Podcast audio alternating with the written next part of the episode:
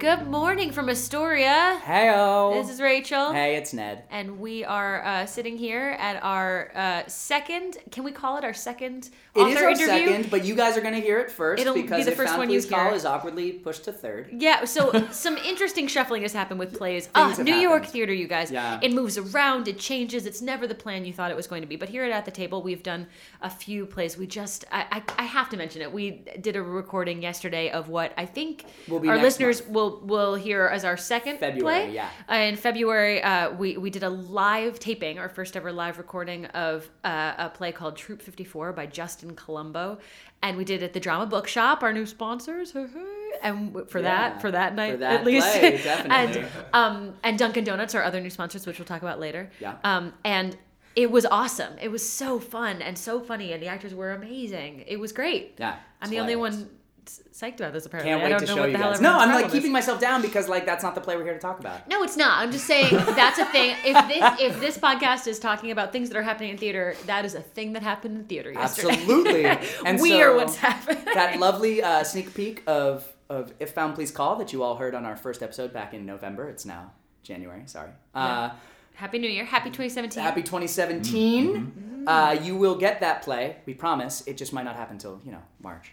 Yeah, we're gonna get Shannon's plan so It'll happen. super soon. It's and we may have our interview up kind of sooner than that. We'll see. Potentially, we interviewed Shannon. It's great. There are some things that are now dated because we interviewed her in November. Yeah, yeah, yeah. It was the, the the theater topics we discussed with Shannon were very very timely. Yep. For Uh, November. So we may we may bring Shannon back and do just a little bit of an update. God, but uh, things are getting so complicated in the new year. Aren't you finding that? I am. Anyway, this is at the table.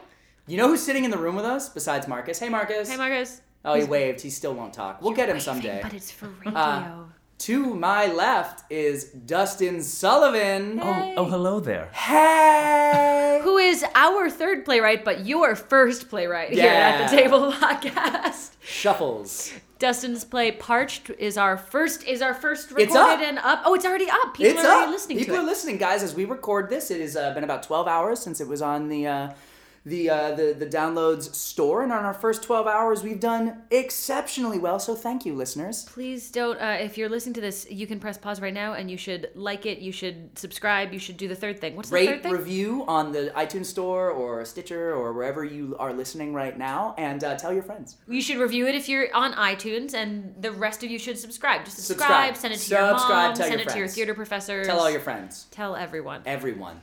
Go on Open Table. Go Yes, on. yes. Open Table, Yelp Uh, us. Yelp. See, there's a reason he's a writer. He's thinking outside of the box here. We should go Mm. on Yelp. Absolutely.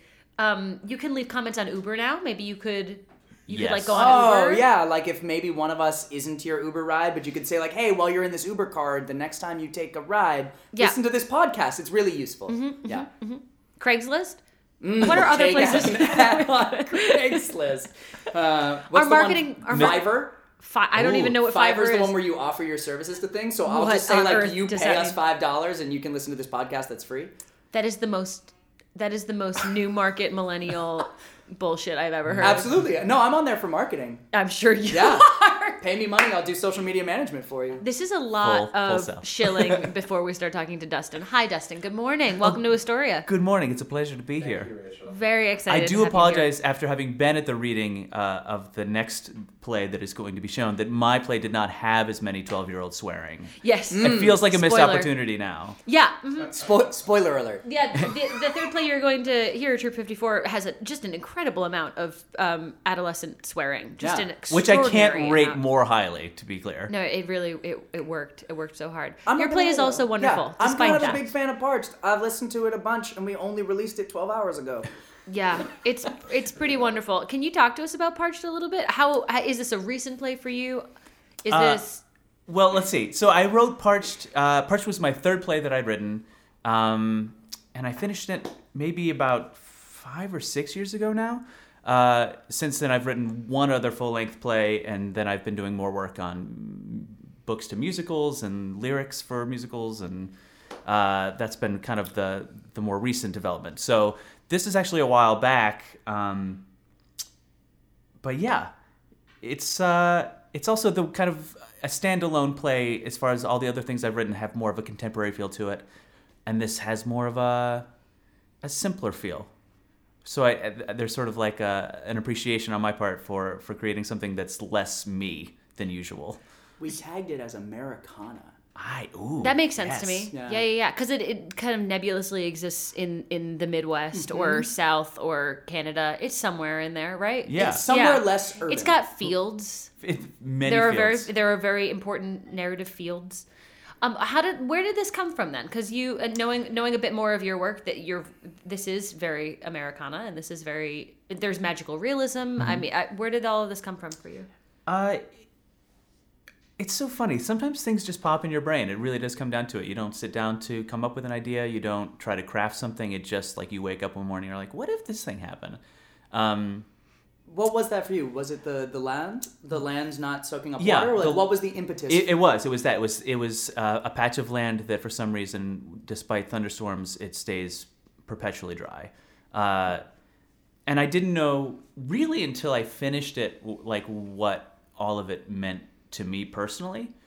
Um, it is a play about loss. It's a play. I mean, specifically, it's a play about the loss of this this young boy's father. Uh, that is not a personal experience that I have, uh, but I did have a recent experience at that time of losing a relationship, uh, which was super crushing and super my fault. And and there was a lot of there was a lot of pent up feeling about you know what had I done? What was my responsibility in it? Um, what was going to be the effect of that going forward for me? Who was affected by it outside of myself?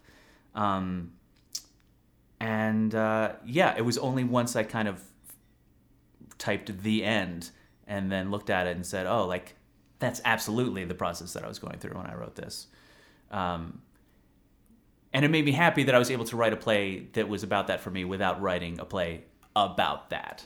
Absolutely. That it became a a, a, a lost play kind of more generally, but Yes. not about like I lost this girl and then the rain stopped working. Yeah, Cool. because real, I mean, relationships are fascinating and they're the you know the linchpin of, of any good show, really. But uh, I'd already done that to some degree, um, both in a dramatic way and then later in a comic way, and and that's great. But like, you do need to have plays that focus on other things. You don't, especially when you're going at it from an immediate heartbreak. That can be such a fertile place for saccharine terribleness. That's that's really interesting because especially when you're I'm looking at your play that we just read, um, and knowing that there's this relationship between uh, Daniel and Cassie that is remarkably nebulous in its relationship status. What brought you to that part of the tale?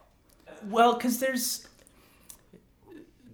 It's interesting to to observe the disconnect in a relationship that's s- clicking on all levels except for the truth being spoken out loud. It's seems so clear throughout the play that you have these two people who care so deeply for each other, and he's the only one who's not able. Well, I guess in some ways they're both not able to express it. She's prepared to express it if he would do the same. Right. Um, but I also didn't want to create something where it's you know I the last thing I think of Cassie as is uh, like a doting, a doting wannabe girlfriend. Like she's she's there because she thinks this guy is is awesome and and because they have a deep abiding friendship. Um, but there is this other part for her which she would like to express and she would like to deal with, but she knows that he's got his own thing and he's unable to come to grips with what all of it means to him and. Um, but yeah, I to have these this im- immensely strong female character who's got her own life, who- she's got her own things, but there's also this boy that she loves, and he's got this this person in his life that there's a whole lot of roadblocks in the way of him acknowledging what might be there. And the play, in fact, ends with him still not fully acknowledging it, but expressing a desire to know. I think that's a thing that struck me about the show upon reading it is that um, it's it's decidedly not a, a love story. It- When, when I read it and when I first heard it, um, even at the end, I mean, a spoiler for those of you who haven't. I guess stop and Don't forward. please don't haven't. listen to this interview if you haven't listened to the play. They they kiss in the last moment, and it almost still feels like another tactic. He's just Yeah. trying to make the rain soak in. It's a familial love and so story. it's not incredibly clear even at the end if this doesn't feel like two people who finally acknowledge their Yeah, I didn't want it to end. be like They a Ross and still- Rachel, like, oh, thank God they finally Right, made right. no, it happen. it, it's it like, truly oh, feels at the last minute like he's just maybe that's the thing that works. And she is my one of my favorite lines in the show, uh, which is, uh, "Love never made the grass grow." Um, I think you really hit at the heart of it that all of these wonderful things are trying to bloom and grow around him, and he has to find his way through that first. yes. That's what this show to, to struck struck me as, and and, and I think that's Agreed. really um, fascinating that you found a really resonant way to discuss that. Um, in the context of a very different relationship or a very different loss. Absolutely. Well, and then for for me, I guess thinking about it like that, the other side of it was introducing uh, the religious element, which is another thing that I am relatively far removed from on, on a personal standpoint. I find religion to be a fascinating thing and an occasionally beautiful thing, but it's not something that I, I personally ascribe to. And That's why we brought Um, you here today it's, to it's- tell you the good it's time. news. Have you Yeah. have you heard the, the word? but bird is the word. That's Bird. yeah, I was gonna say Oh. your It's my favorite word. Church of Beatles is happening over in, in Ned's corner. Uh, so I was also excited to introduce this other character of the pastor who which was played by who oh, brilliantly? just this crazy talented actor. Yeah. A hack. We found How a hack could- how could- wandering How the could we get a of hold of this crazy talented actor? I actually think this is a good thing to talk about. So, Yeah. can we talk a little bit about this? Is a as as are all of the plays so far, um, an unproduced piece Mm-hmm. for you, um, and casting has been discussed in a couple of different ways, and we lost an actor right beforehand, and Dustin knows the part pretty well. he may or So- may not have written it. But you didn't write that part for you, right? No, Let's I talk- again I wrote I wrote the place a handful of years ago. So I originally wrote it thinking like, oh, I'm gonna play Daniel, and this is gonna be awesome. and then all of a sudden, in spite of doing Heathers the musical a couple years ago, and you know, playing a high schooler at 34, Are you uh, are you crying? Right it hurts. It hurts so bad. it, there, you reach a point where you go like, well, this isn't. Even if I could partially look like this part, I don't have that emotional. I'm not at that point in my life anymore. I'm too far removed. Uh, so, so that has gone to the wayside. But You're much I- too wise at this point. too far too wise. I knew too much about too many things. Uh, but it was actually it's kind of a, it was a lovely little experience for me to do the reading because uh, I had never aspired to do the pastor, but it felt very good. I don't know if it's something that like going forward I would try to cast myself in again, but it was it was because I have so many questions about where he's coming from and and how decent he is as a human being while also being so frustrating to the people around him at times. Uh, it was really fun to, to play around with. Are we talking the the pastor? The pastor, yeah. Not you. N- me as a person? Sure. Very frustrating to be around. Uh, that's that's interesting. Sorry, that kind of brings us to a to a side topic. But uh, what is your background then? Because you're talking about being in Heathers, and you're talking about uh, casting yourself as Daniel. Are you an actor? Are you a playwright? Where do you start? you can only be one. Yes, this is the thing about theater: is you cannot be multi-talented. No. No, Uh, That's a lie. We're making jokes for These people are all at jokes home. for those you of should you- do more than one thing. I'm only talented at one thing, and that's being obnoxious. But like, it's important true. to excel. I'm really good at making coffee. You're very true. good at making yeah, coffee. Yeah, I make damn good coffee. Who are Side you? note, Where are you I from? made the coffee today. What do you do? Marcus made the coffee today. That's true.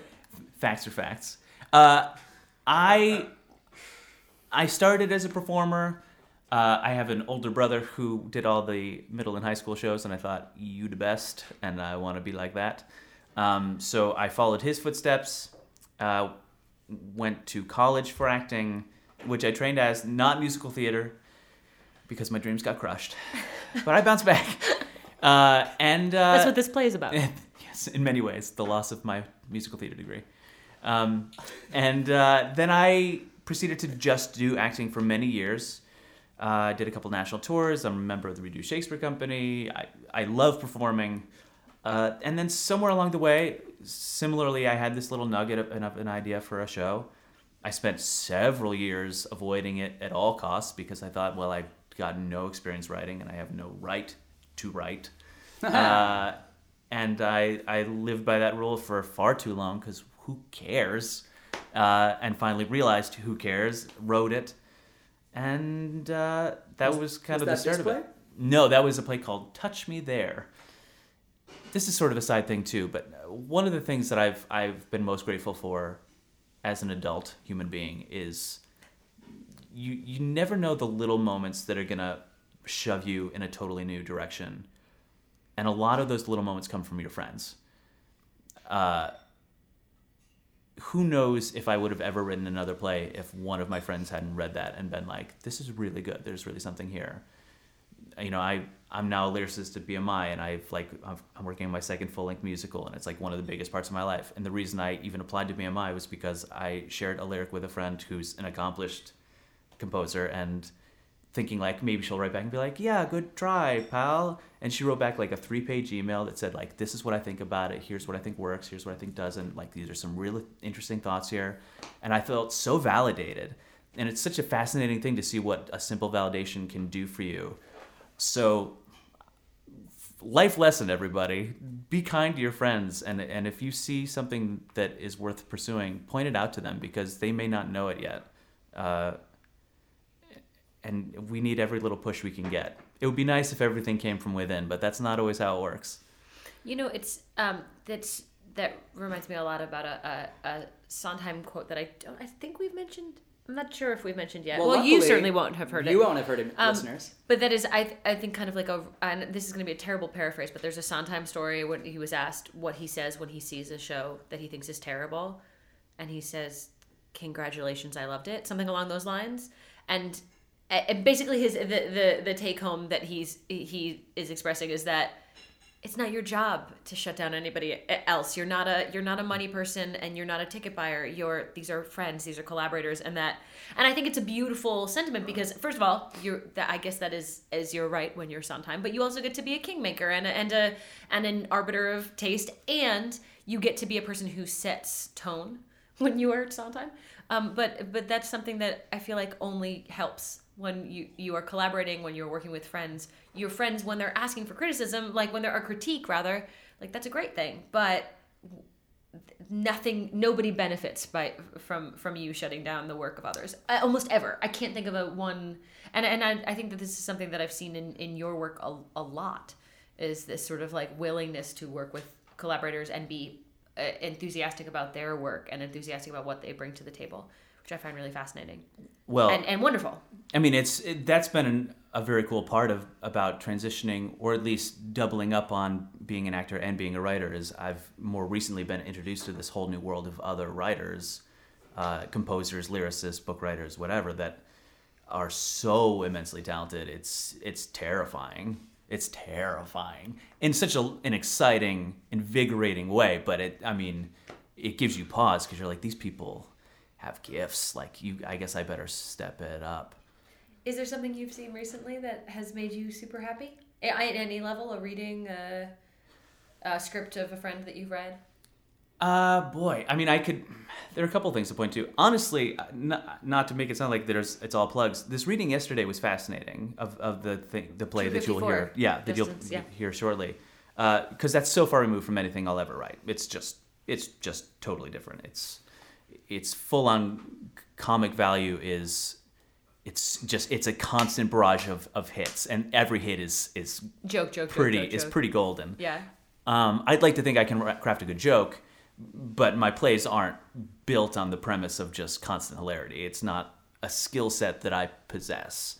Um, so getting to watch somebody who is able to really roll from one into the next for a period of an hour and a half is it's really uh, just a shockingly uh, amazing thing to me that you that somebody's able to to make that uh, to make that happen and still be interested and have it not just be like oh there's another joke. Oh there's another joke. Like it really is a plot that is unfolding through this comedy. Very jealous. I like what i write and i don't and i wouldn't want to change that but like i wish i could add that to my skill set because holy crap like that's that's a whole different part of the brain just lighting up. Continuing, BMI. BMI? Oh, that, actually, yeah. Let's let's poorly Segue segue into that. shit. So you got back from tour. You'd been writing some of these plays. You started writing lyrics. Showed them to a friend. lyrics, yeah. Well, oh, the the poems. Were they Oh, the poems that became songs? Or did you start writing songs? Well, it, I guess it depends on how you look at it. I wrote lyrics, but definitely without music at the time because I have uh, no musical abilities. Weren't you I an sing. original cast member of Heathers I, musical? oh, I, I sing like a damn angel, Yeah. but uh, but no, I can't. I can't play instruments to, to save my life, nor can I. that was assertive. That was fantastic. fantastically false. But uh, uh, Unbelievable. yeah, I can't play instruments, and I'm not. I can like read sheet music, but I'm not. Yeah, I'm not gonna be like, here's a beautiful melody for you. So I, especially at the beginning, one of my biggest paths with lyrics has been uh, figuring out form, because I definitely initially was writing things that just kind of were scattered and had rhymes, but who knows when they were gonna happen. And uh, so yeah, so I wrote a couple lyric slash poems, we'll call them, and then uh, shared them with friends. And then she, this friend said, like, "Have you ever heard of BMI?" I was like, "I, I have not." We should Uh, give a shout out. This was Julia. friend? Julia Julia Meinwald. Julia Meinwald, the incredible composer. composer, works Yeah. with um, Gordon Leary. Yeah, Gordon Leary. Yeah, they wrote uh. Pregnancy Pact, the musical. They've been working on Pied, um, oh, which has a new name now, I believe. But um, yes, it does. uh, it's the Anita Bryant musical. It's they're incredible. They're Yeah. wonderful, wonderful uh, writing team. yeah, and she was and she was very good to me and uh, suggested this thing. So I applied to BMI. Uh, I was very fortunate to be accepted uh, the first year that I applied to it. Although I had to defer for a year because then I went on uh, a tour uh, of Little House on the Prairie, the, the musical. Hey, uh, and it was after that that I wrote Starring? Parched. Star- starring Dustin Sullivan. Well, star- yeah. Yes, as a guy with soot. uh, starring Melissa Gilbert. Uh, Played right? Isn't this back as Ma. And uh, full circle? and a full spectrum of other fantastic actors, wonderful people. And uh, and I got back from that, wrote Parched after that, uh, and also So would you say that your experience on Little House on the Prairie put you in that Americana mood? uh, it put me in that uh, ending of relationship mood, Oh, which then led Great. to Parched, which Great. had all the things. That got Uh, real. Slice of life. Yeah. Slice of life. Oh, how we can laugh now. and laugh. and laugh. Uh, and cry. and uh, yes, that too. Um, so yeah, so started BMI, met just an extraordinary group of other uh, lyricists and composers. I was just a lyricist in that group. Um, there was a, maybe 30 some odd of us in, in my year. Uh, I'm still a part of it, and I'm in the advanced workshop now. Uh, and one of the folks I met there was Jonathan Reid Gealt. Oh, I love his stuff. Are you working with Jonathan Reid Gealt? I am working with Jonathan Reid Gealt. Oh, that's fantastic. It's very cool. It's the first time I've worked with somebody who like most of the time if you mention it to people in musical theater like, wait, Jonathan Reid I love his music. He has he- such a following. It's you- it's wild. Do you have any recordings that we can maybe play a snippet of on this podcast? oh my god. I want to say yes with the caveat that sometimes there John likes to keep things a little close to the vest. Great. We've been working on this show. Let's do like a quick question. Hey, listeners, if there's a song on here, really excited to share it with you. If it's not, You're the best, Mr. Holmes. I confess, Mr. Holmes. It was me, it was me, me. He's the one you no want. doubt, Mr. It's Holmes. Suss out, Mr. Holmes. It's so painfully It's obvious. It's You're the so best, Mr. Holmes. I confess, Mr.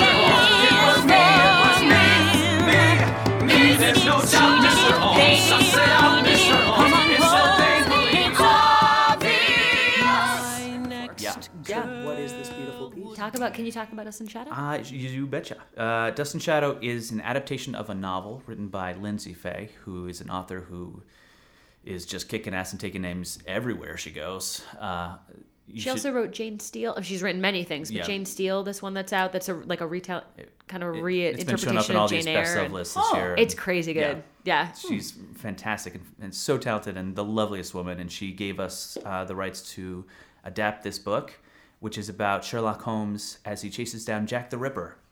Huh. Uh, and it is uh, it's a darker musical, which is very awesome.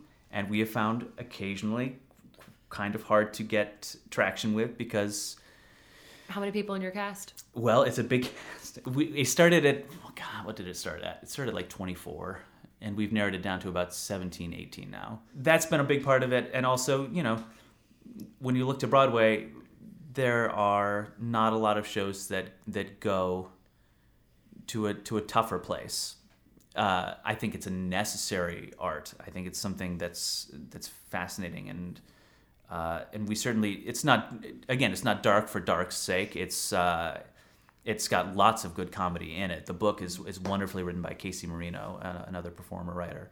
Um, but you know you are dealing with Jack the Ripper, and I think there's a musical that exists somewhere called like Ripper with like an exclamation point, and it's, course it is. and it's like a Like a full blown. or is it I think really, so. I don't know uh, too much about like it. but- Silence. yeah, Yeah. that kind of thing. So this lives this lives closer to like a Sweeney Todd than a yeah, uh, Jekyll Uh, and Hyde, Sweeney is actually example. probably the closest approximation in, Yeah. in tone.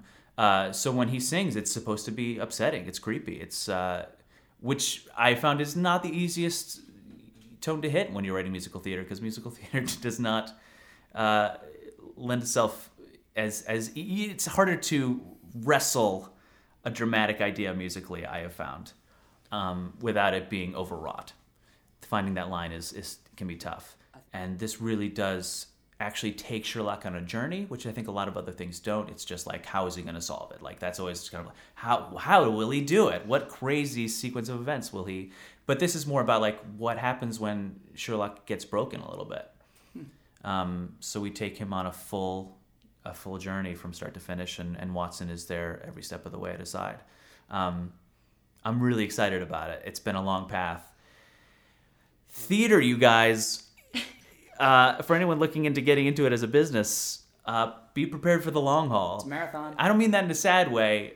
It has sad moments and it has tough moments. You Unless know. you're like a, a billionaire listening, in which case then And which point Just call us. All of us. Call us. podcast and also our careers. yeah, call us Not if just the you are a billionaire or Wayne Duvall. You can just call us at any time. Yep. Uh, but it's but it's true. I mean, if, and this is applicable both for musicals and for straight drama. Is you know people will tell you the the road to from like conception to having people sit down in nice plush seats watching it can take it can be years and uh, and this one has been years apparently not as many years as the average which is Some things, some things take a long time. You see things go pretty quick. sometimes yeah You know, um, what's on something on Broadway right now has only really been in development for like a couple of years. I think. Dear Evan Hansen.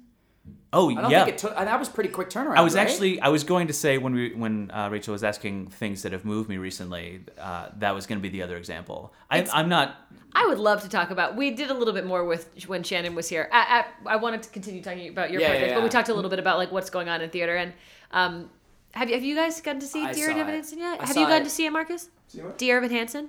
No, not. I saw it in Washington, and then I saw it here in New York on the Broads. We saw second stage, so we've We're we've covered all between us we've Between seen us, we've all, seen of, the all of the productions, productions. which makes makes this a little fangirl creepier than I expected. But um, I'm not. what. Ben Platt is doing is pretty. Ben Platt's um, work it, is. it can't be overstated. I, I don't really have words except for I, I don't I can't imagine right now in my head what competes with that. Neither from can I. The Tony season. well, yeah. Well- we could have a whole separate discussion Yeah, discussion exactly. about that because like nothing competes with it because it's totally its own role and right.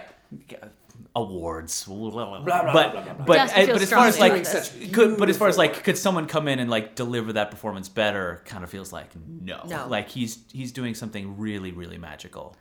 Um, so I, I would have I would have mentioned that, but I also would mention I don't know Pasek and Paul particularly well. Their their ascendance feels very validated by this piece. The the the material that they wrote for this is so oh, it's just so good. As as It's as lovely. as a as a lyricist, I I look up to that piece of work as something that I want to aspire to, something that I want to create. Um, I've seen so much cool things in the last few years. I'm so excited about theater right now. Uh, Natasha Pierre is just stunning. Uh, So I, excited. I haven't gotten to see as much this season as I would have liked, uh, but I've the last time I remember having like that kind of an experience was 2008 Passing Strange. Passing like, Strange. And that's like my cross to bear as I live. Stew, for do you want to come on our show? Stew, we would love to talk to you. Please come on our show. We, would do a musical. we would. we would- Stew, would you like we to would do- premiere something on at the table? Call if you would, we would do it in uh, any heartbeat. You can't imagine the hour we just spent before we started recording talking about Passing Strange, sir. It really was. It's it's an hour. It's it was quite a long discussion. So Yep. Call us, Anyway. or if you're Wayne Duvall, just call us. We miss you. Wayne Duvall. Better call Wayne. Better call. Wayne. Whoa. So, is there anything else that you're working on that you'd like to talk about a little bit, theatrical or otherwise? that- Uh, theatrical or otherwise. I'm working on a second musical, which is a, a total flip of Sherlock Holmes and Jack. Uh, it's kind of like a golden age throwback, is I guess what I'm uh, I'm calling it so far. Uh, although it's gonna have a little bit of Trump in it now, because it has to, because that's theater now. Um, uh, so I'm working Where on that. That's, going with can I this? stop you there? What Yeah. does that mean? That's so interesting. That's theater now. That's theater now. Uh, I It has I, to be a safe space. Sh- Sure, that's right. Theater is a safe space. Donald Marcus Trump taught us that. Yeah, Marcus just dropped two imaginary mics, Oh, which is because he would never drop a real. He would never one. drop a real mic since he's our he's our audio let's guy. not be crazy. Yeah. What does that mean out to you? I'm curious. Uh, Happy well- 2017. Well, let's see. What does it mean to me? I don't. I think there's going to be a lot of satire about stuff that's happening now. 54 below tonight. There's Trump the musical. Is there really? The Well, there- Trumpsicle. Trumpsicle. Or it Uh, will have happened a month ago. It will, yeah, by the time you hear it, it will have happened a couple weeks ago. But as we record this, it's like coming right on. Very topical. My, my friend Will, who was Higgins when I did My Fair Lady, is playing the, the Donald. oh, amazing. Here you go. Resume. Good Yeah. on. Uh, uh, satire isn't my thing. This actually also was. This was a news bit. I don't even. I was gonna talk to you about it. Uh, it came up maybe a week ago. Amanda Palmer.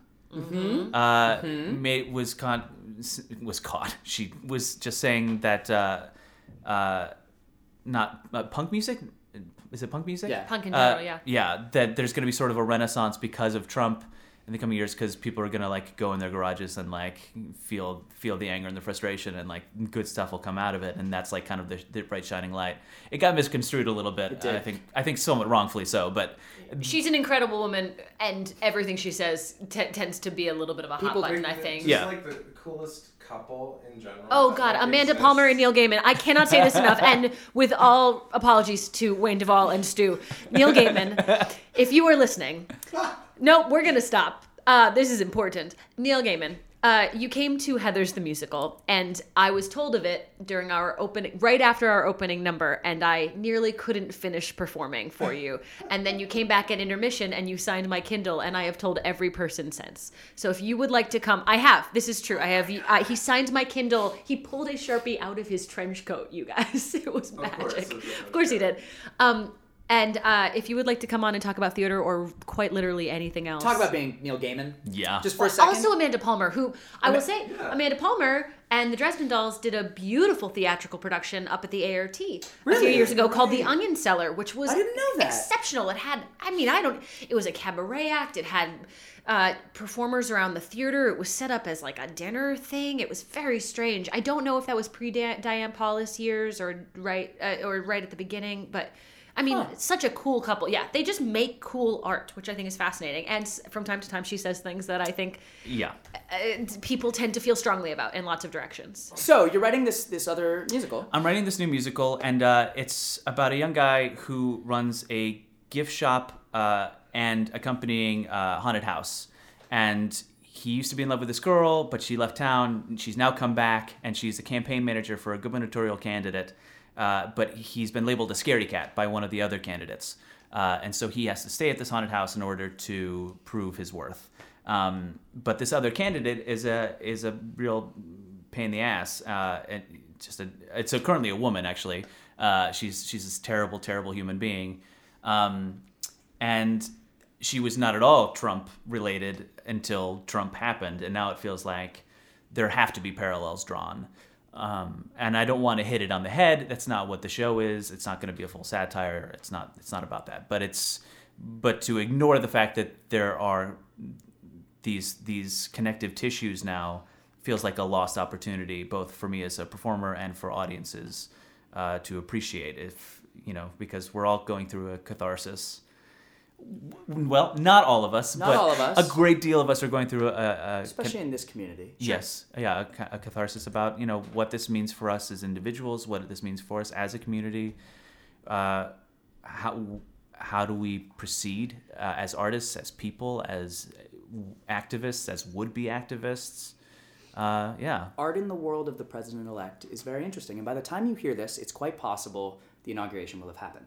Yeah. We're not quite sure on the timeline, so we're recording this pre-inauguration. And listeners, this may be a pre-inauguration thing we hear, or it may be post. Yeah. Um, and uh, but one thing that is coming up uh, soon. Again, we're not entirely sure where. Uh, a, a wonderful woman named Emma Wagner uh, had put together a um, a piece of art after the election uh, called "Where Do We Go From Here," uh, which was a collection of monologues and sketches and shorts and scenes, uh, all about a world uh, after the inauguration. It's it's a it's a, a uh, some of it farcical, some of it funny, some of it really not so funny. Uh, look at what we're dealing with, and um, we uh, were asked to come in and record it for them, so we did, and we're very excited to bring that to you a little later this season. It's a cool event. I like that we've jumped to special episodes very quickly on Yeah. this podcast. we've done one and a half normal recordings. and Technically, we've done two and a half, Two and a half. Two and a half. Yeah, that's the right ratio. Yeah, that's what you want. and then we jump straight to special. And then there'll be the Neil Gaiman interview, and that'll be a whole. And that'll then be we six introduce Better Call Wayne, and then this real this podcast has derailed. But I think No, it's then it's over, right? Then we in all a go home. Brilliant. Yeah, way. absolutely. um, if you are interested in hearing a little bit more about our playwright Dustin Sullivan, you can go to his website, which is dustinsullivan.com. Yeah, Uh, Dustin Dash Sullivan. Dustin. What? What do you think? Where do you think the other one takes The you? dash. Yeah, who is Dustin Sullivan without the dash? You don't want to talk about him, do you? I don't want to. I I can't Listeners, remember. go to There's Dustin like Dash a lawyer Sullivan and a like a wrestler or something. a lawyer and a wrestler. There's an- what if those are you? What if, Yeah. what if you're in good not time. lawyer, wrestler, actor, playwright? There can You can go to dustin-sullivan.com, find out a little bit more about his new musical Mm-hmm. about Dust and Shadow with Jonathan Reid Gealt. You can find out some more about uh, some of the folk and pop lyrics that you've done recently. Um, and you're also you've just finished your debut novel. yeah? Debut novel. Fabulous. This is a fantasy novel. It is. It is a fantasy uh, for young adult and up. I would say. All right. And. It's. Uh, I cannot believe it's something that's happened. Congratulations. Congratulations. As, some, as somebody who had a, a hard time writing, you know, five, six page papers in college. Um, but so they can find out a little bit more about you on your website. Um, Yes. Feel free to go there and check out some of his work. Also, his work as an actor. You can hear his line on Law and Order. Would you like to do your Law, Law and Order line for us? Here we go. You passed it. Thank you. Thank you All so right. much. That was brilliant. Or well, wait, wait. Or uh, go on YouTube and uh, Yes. search for Valtrex. That's right. If you want to hear uh, yours truly say the words genital herpes. I was gonna say that On national like television. herpes. And kids, if you move to New York, you too can get paid very handsomely for saying the words "I have genital herpes" It's- while spinning a basketball on national television. I, I used to laugh at those ads that are really, I mean, where they're sitting on a couch and someone says, I have genital herpes. That was the Dustin. Says, that was you? That there was was- like a whole series of them, and then someone says, and I don't. And they say, and we want to keep it that way together. That seems like the single hardest acting gig I can imagine. I don't know. Can, can I can I share can I share one little snippet? Yes. Please. So I filmed this thing. My bit was uh, there was like ten of us in different places doing different things. Mine was just I'm sitting on bleachers holding a basketball. Fine, good. What didn't make it into the commercial was they wanted me to like play some basketball with a couple other people. A, I'm not very good at basketball. B, they hired two extras to play with me, except for they were like busy chilling, getting to know each other while I was filming my bit. So by the time I joined them to play, it really did sort of look like keep the ball away from herpes kid. Wow, I, I think we need to end the interview there because I want the last thing that people to think about you to be oh Keep Dustin Sullivan, yeah, the away- the herpes playwright. The, the herpes kid. Well, No, I'm not congratulations ashamed. Actually, the- on Never your, ashamed. You That's also be. the comic book that we're writing. herpes kid. The herpes kid. Oh my god, that's your X Men. There it is, right there. Thank you so Thank much you for for coming today coming. for this ridiculous discussion. What a pleasure.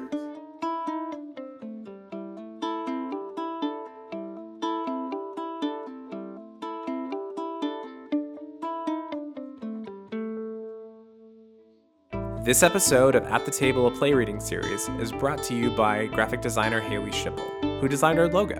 It was edited and mixed by Marcus Lauren Bagala, recorded at Muselight Studios in Astoria, New York, music by Marcus Lauren Bagala, and as always, our hosts are Rachel Flynn and Ned Donovan. We'd like to thank our guest again, Dustin Sullivan, for coming in and talking to us. Coming up next on the program, we have Troop 54, a play by Justin Colombo. If you've ever been lost in the woods with two adults, five Boy Scouts, an infinite amount of coyotes, and three bags of marshmallows, Troop 54 might hit too close to home. Once described as, What did I just watch? Troop 54 is an ab workout and a theatrical experience not to be missed. We recorded it live at the Drama Bookshop earlier this month, who is also coincidentally sponsoring that episode, and we're very excited to share it with you guys. Uh, it'll be going up the first Monday of February. At the Table, a play reading series is produced by Charging Moose Media, telling great stories through new media. And as always, please remember to subscribe, rate, and review the program. Every little bit helps towards going to produce more episodes and more seasons of the show for you guys. We'll catch you next time.